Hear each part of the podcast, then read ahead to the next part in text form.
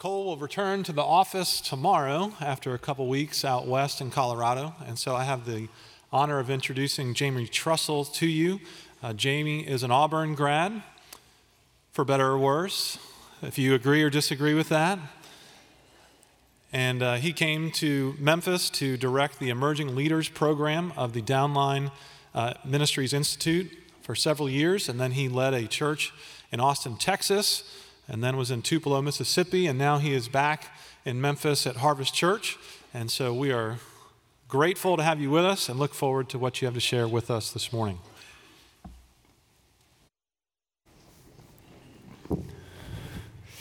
Well, good morning, First Evan. How are we? It's a long walk. I was debating with Cricket if I could just stop there, but I came all the way up this morning, and I'm privileged to be here. First Evan's a special place. Uh, for me, this is where I uh, was uh, married to my wonderful bride, Shanna. She walked down that aisle to me here as Cole officiated our wedding ceremony, and this is, church has been a very meaningful place to us in our life and marriage and walk with Christ. And so thankful to have this opportunity to share in God's Word with you this morning. Now, that was like waving a magic wand that got those kids barreling out of here this morning. I was considering figuring out how y'all do that to take it to my home.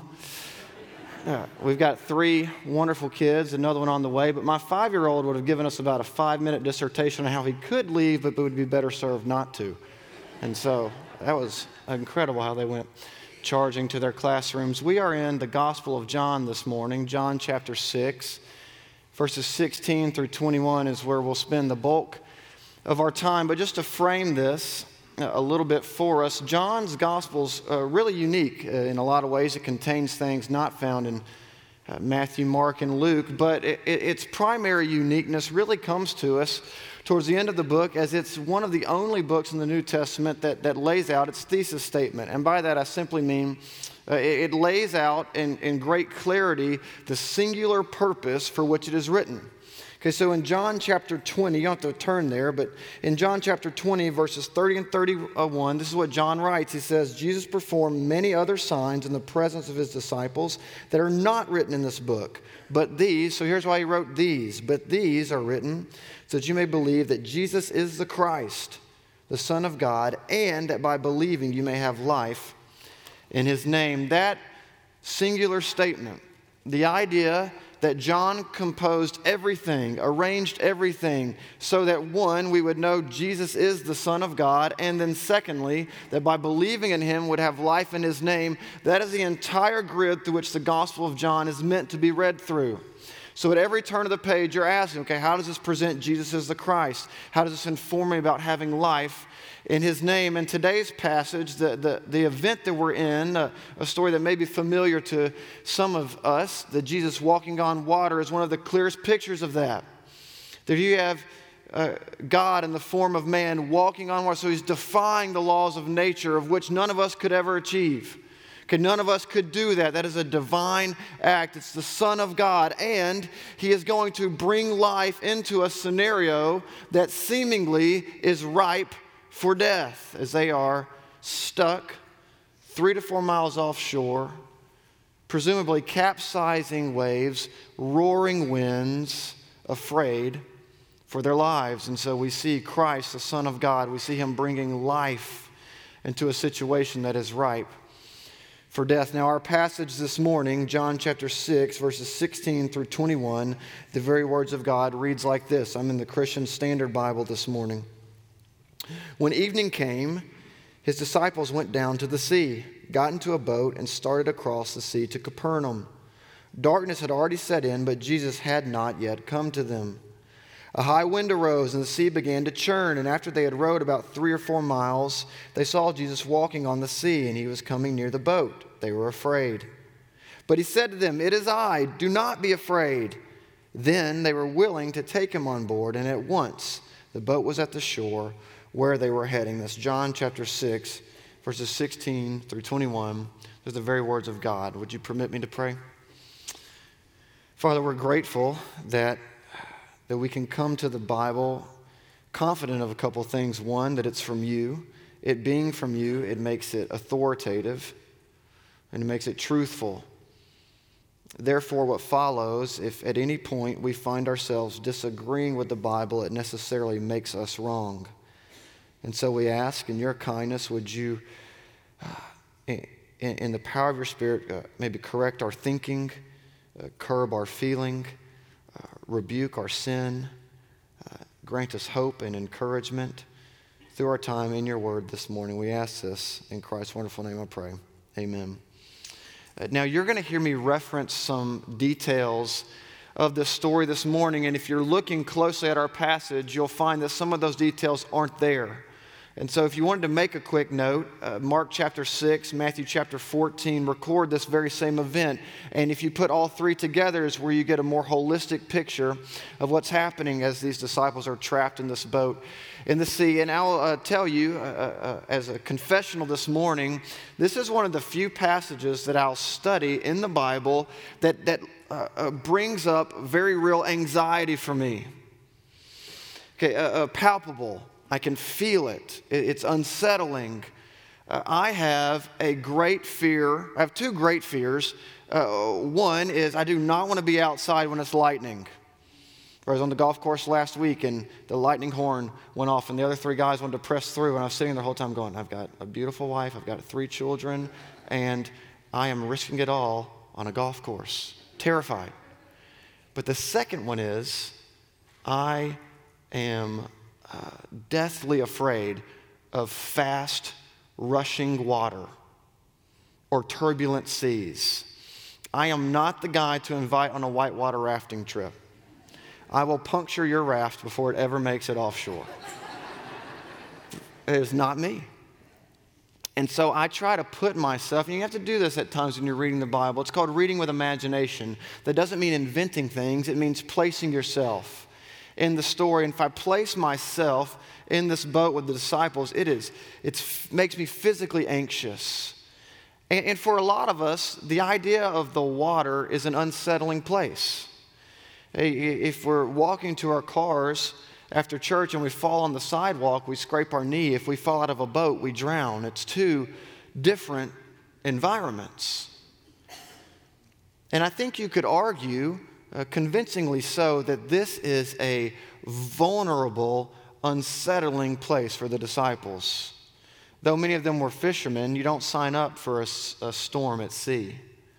They are stuck the wind is howling, the waves are beating against them, and they are lost, making no progress. They are very much in a storm. Now, for a lot of us, if we were to carry the idea of a storm as an analogy, uh, that resonates with some of us this morning. You walked in here in the midst of a storm. And if you were permitted to, to stand and be honest and were brave enough to, to, to do so, that you would admit that to even sing some of the songs we were led in this morning, it was difficult enough for you to simply mumble some of the words that are printed before you or up on the screens. That you are very much in the midst of a storm. Storms come in every arena of life, don't they? You could be in a vocational storm where either you're jobless and searching you're in a job that feels like a dead end. Uh, maybe you're addicted to your job and it is stealing your soul as you try to find your identity in something other than Christ. It can be a vocational storm, it can be a relational storm. Or that can play out uh, with our spouses. Uh, you may be in a marital storm, play out in parenting. It may be with extended family, it may be friends, it may be with neighbors. You can be in relational storms, you can be in financial storms. Great example of our uh, earlier time this morning with Andrew talking about the flooding that happened in Germantown. You can be in a spiritual storm, rebelling against God, angry at God, lacking trust or faith in God. Storms come in multiple arenas on multiple levels. And even those storms, all the ones that I name, can, can come uh, with different points of origin.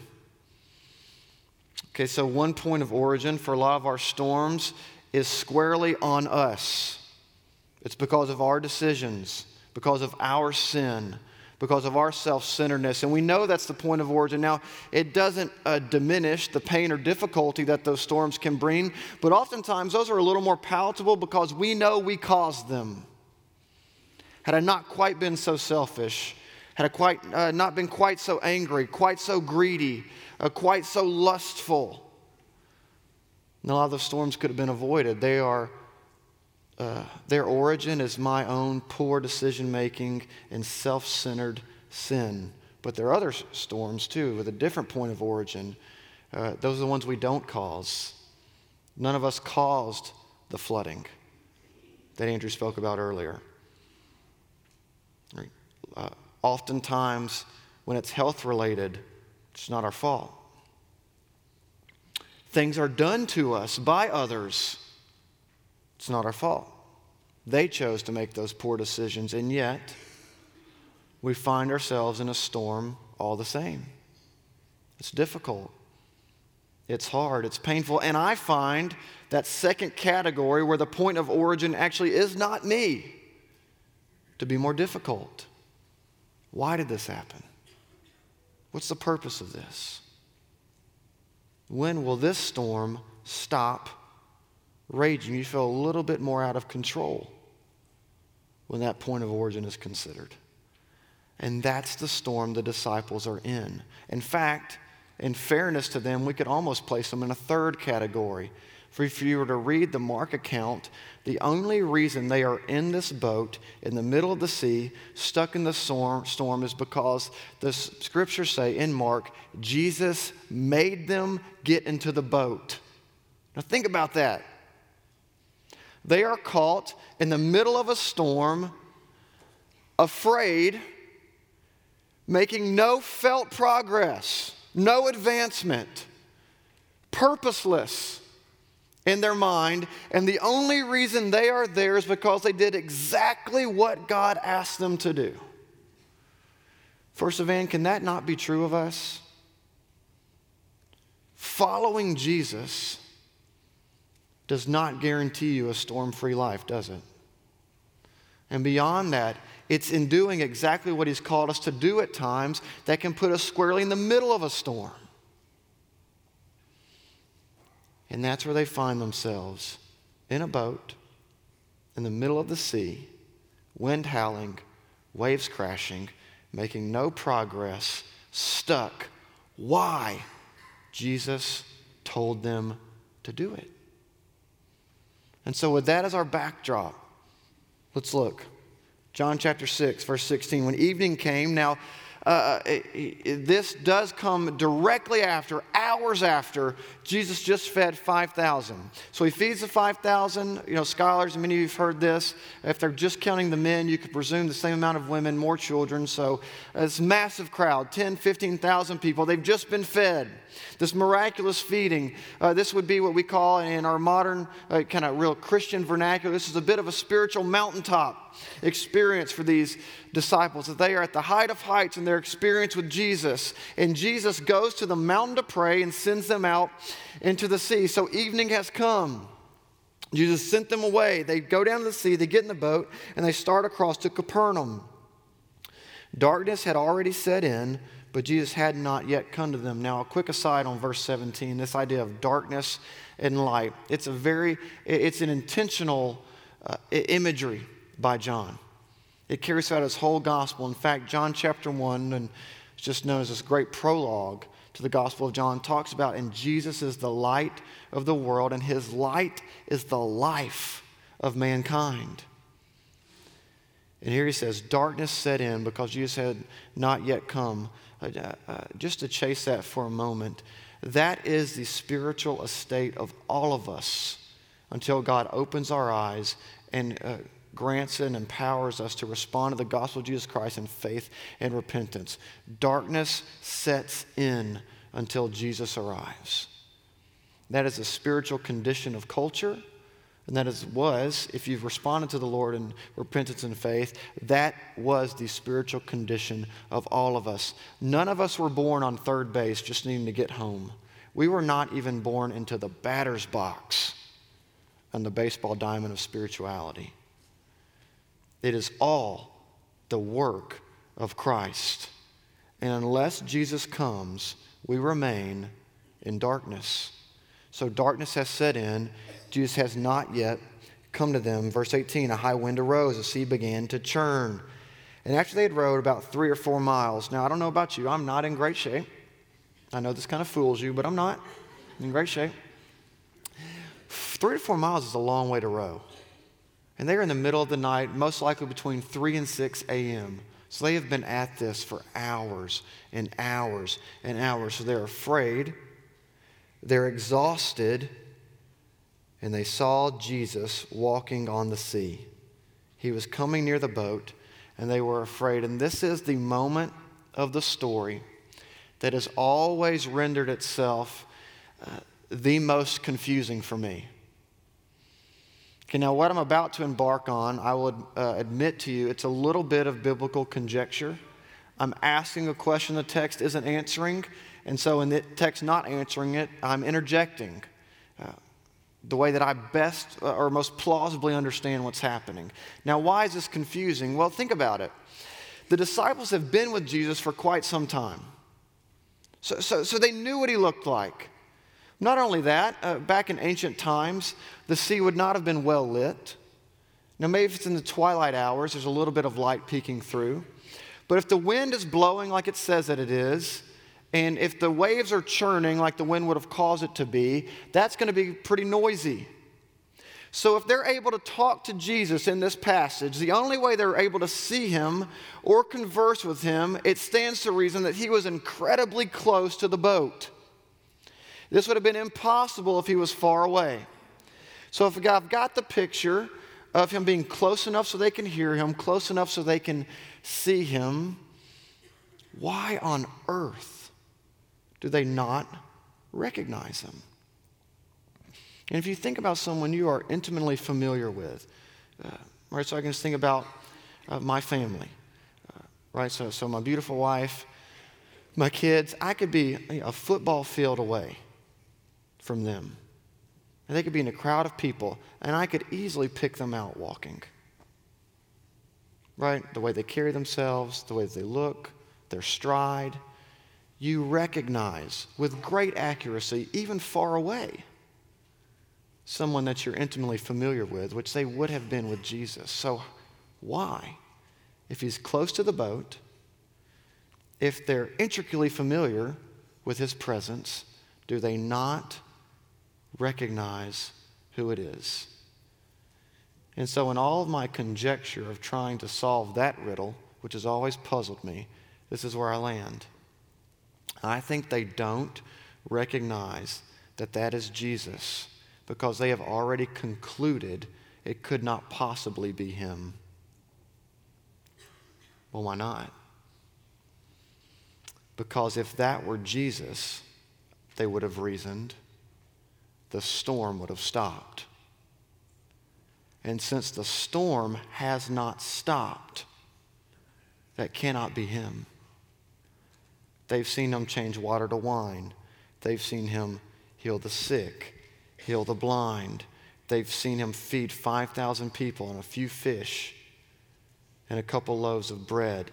They have seen the power of God on an ongoing basis bring immediate change to someone's distressed circumstances. And so here's what they reason. If our distress circumstance, if our storm has not stopped, that cannot be Christ. They operate from a preconceived notion of what God must do with respect to their own situation. But not only that, the last time they saw Jesus, he was up on the mountain. It's impossible. He couldn't be from the mountain on the water. And so they're operating with this preconceived notion of what God would do if it were Him and what's actually possible and where it's possible for God to be. Now, uh, we run the same risk in the storms of our lives. We run the risk of believing what are very much unbiblical notions. The storm hasn't stopped. God must not care. The storm hasn't stopped. God must not be with me. The storm hasn't stopped, that God is gone, absent. His presence is no longer with me. And all of those things are not biblical lines of thinking. Here's what the disciples are learning in this moment, in the midst of a storm they did not cause, stuck, seemingly distressed, uh, their lives in danger because they did only what God asked them to do. And God shows up, and they're learning that just because God is there, He doesn't make the storm stop. The promise of Scripture is not that God will immediately improve our circumstances. The promise of Scripture is that even in the midst of our circumstances, God has not abandoned us. And the promise of the passage of Christ walking on the water is not the promise that a storm will stop, it's the promise of God's presence in the midst of the most turbulent moments of our life. And I would submit that's a far greater, more encouraging, and hopeful promise than if, if God just showed up, everything got better. Think about that with me. If you're like me, and I hope you're not, but if you are, if the promise of Scripture was that when I get distressed, I call on God and He makes everything better, I would turn God into nothing more than this cosmic genie. That every time something that I didn't like or didn't feel good happened to me, I would rub my spiritual lamp, ask God to solve it, and then ask Him to tuck Himself away again. That would not foster reconciled, redemptive, loving relationship with whom the Bible presents as Abba Father. And we, if we do want God to just be a cosmic genie, the question would then arise for us do we actually know the God of the Scriptures? Do we know His great love for us? And respond with a great love for Him. I think we would much rather, if we really know Him and want to be with Him, we would desire His presence amidst the storm rather than just a circumstantial improvement. Now, why do I say that? Well, I say it one because I think it's biblically true, but secondly, I know it's experientially true. So in December of 2014, okay, December 2014, my wife and I were living in Austin, Texas. Uh, we've only got our, our one child at the time, uh, so our five year old now is six months then. It was October, and we decided we were going to do a little uh, fall uh, getaway. And we're going to drive down to Port Aransas, Texas, spend a couple nights at a Texas beach, which is a lowercase b beach. And so if you're used to growing to Alabama and Florida beaches, you'll be disappointed. So we drive down to Port Aransas, Texas. We rent this place on Airbnb, and, and uh, I'm not sure what they took pictures of when they posted it online, but it was not the place we stayed. It, it was a complete and total rat hole. I mean, it was dirty. It was not what we expected it to be. So I think we were in our second. We, we, we, I think we booked it for three nights. We stayed two. I just said, consider the rest of my money a donation. We're not even staying a third night. And so I'm sitting on this. Uh, so our, our, it's nap time for our oldest at that point. And, and so he's six months. He falls asleep on my lap. There's no reason for my wife and I to both be stuck inside this shed. And so I just, Shan, you know, go down the beach, you read, get some time. I love taking naps at the beach. We just got back from the beach last week, uh, and, and, I love a good nap at the beach. So I was great. Sit there, he's going to nap, I'm going to nap. Shanna goes down to the beach. And I don't know what, uh, there had to be the Spirit uh, of the Lord brought this to mind, but I'm sitting there on this blue, just kind of nasty futon couch, staring at this sleeping little boy, and my mind was immediately taken back to about two and a half, almost three years earlier when I was positioned on a different couch. 765, remember it vividly, 765 South Goodlett Street, across from Audubon Park, just right down the road. Curled up, fetal position, on my roommate's sectional, begging God to kill me begging him to kill me. I was probably, I don't know, four months into a severe bout with depression. If the rest of my days were going to feel like that, if it, that's what it was going to be, then in God's kindness, I was, I was requesting, begging, just shy of demanding that He would just take me home. I'm tapping out. No, thank you. Now, I am in 2019 uh, with a family I don't deserve, pastoring in a wonderful church, unendingly grateful. God did not answer that prayer in December of 2011. But I also tell you this my gratitude now is only in direct proportion to the hopeless despair that I also felt. And if I did not taste the reality that God's presence is in the midst of the storm, even when it does not stop, I would not stand before you tearing up with gratitude because I just would have rubbed a lamp and had God, God's genie come down and solve my circumstances. But when you go through it, something, anything, whatever your storm may be, and you realize God's committed presence and faithfulness to you, when He does bring you out on the other side, and He will in His own timing there is an intimacy, there is a knowledge, there is a deeper faith, there's an unending trust,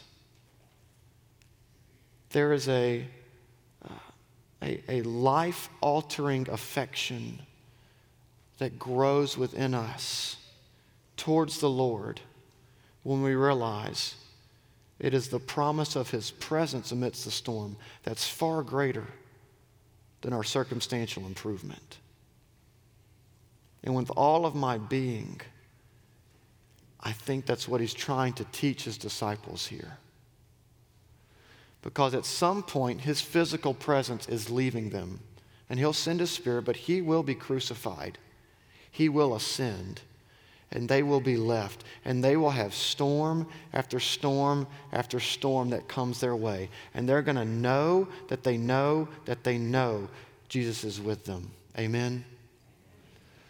So we have them in the midst of this storm. Christ comes out. They don't recognize him. And I think that's because they have this preconceived notion.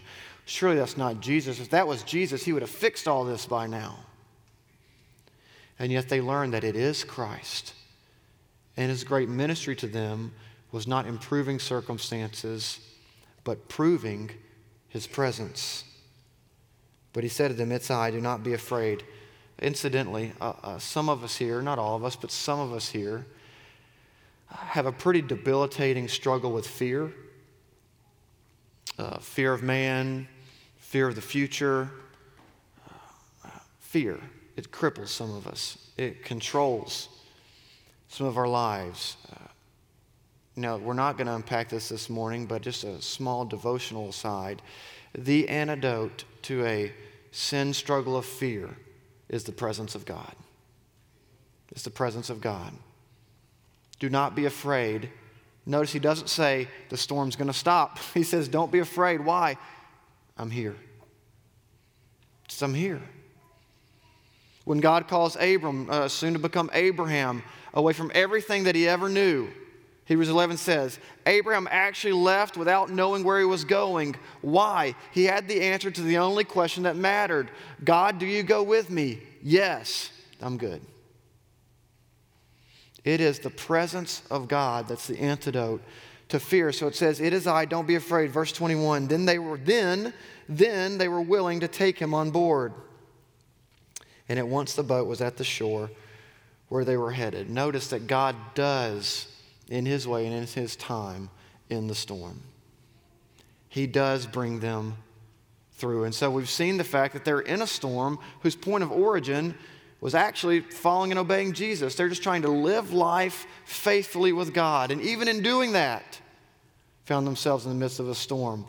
Uh, they learn in the midst of the storm that it is the promise of the presence of God that's granted to us, not the promise of an improved circumstance. And yet they also experience in God's kindness and mercy that He will bring them through. And I hope all of that serves as a great hope and encouragement to us. But that's not the only thing we see in the details of this story. If you were to look at Mark, Matthew, and John, you find in this event in Jesus' ministry on earth that Jesus is in three geographical locations.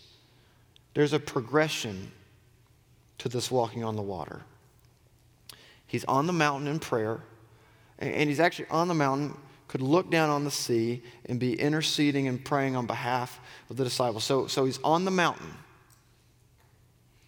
he's on the water, and he's in the boat. Three places we find Jesus in this passage on the mountain, in the water, and on the boat. Now, all three of that, those are true for us as well. That, that when they say Jesus is on the mountain, Christ has ascended to the right hand of the Father, and he forever makes intercession for us on behalf, our behalf. That position for him is ongoing. And so, in the midst of your storms, you know the Son of God is at the right hand of the Father, interceding on my behalf, but he wasn't just on the mountain. He was on the water. So not only is God, and only God can do this, and his omnipresence, just means everywhere, at all times, only God can be interceding for us. So Christ interceding on our behalf, and then yet with us in the midst of the storm, imminently present. So Christ intercedes on our behalf while simultaneously being present through his Spirit with us in the midst of the storm. And yet, here's the third place we find him we actually find him in the boat. And this is where the geographical progressions of Christ and the details of the story take a bit of an evangelistic turn, which is fitting. That John may be our most evangelistic gospel. Remember, his whole purpose in writing is that you'd know the Son of God and have life in his name. And while we may like the fact that Christ would be interceding on behalf and may be comforted by the fact that he could be with us in the midst of the storm, there's a third component here. And that is, they were willing to take him into the boat. Now let's carry that out. There are some of us here this morning that have not been willing to take Christ into the boat. And there are some of us here this morning, which, by the way, welcome and so grateful that you're here, but you have not yet turned to Christ in faith and repentance, experiencing this unending flow of mercy and grace and forgiveness towards you. That too is a storm. It's a storm of being separated from God, a storm that every single person in this room, even if you are a Christian now, was once true of you.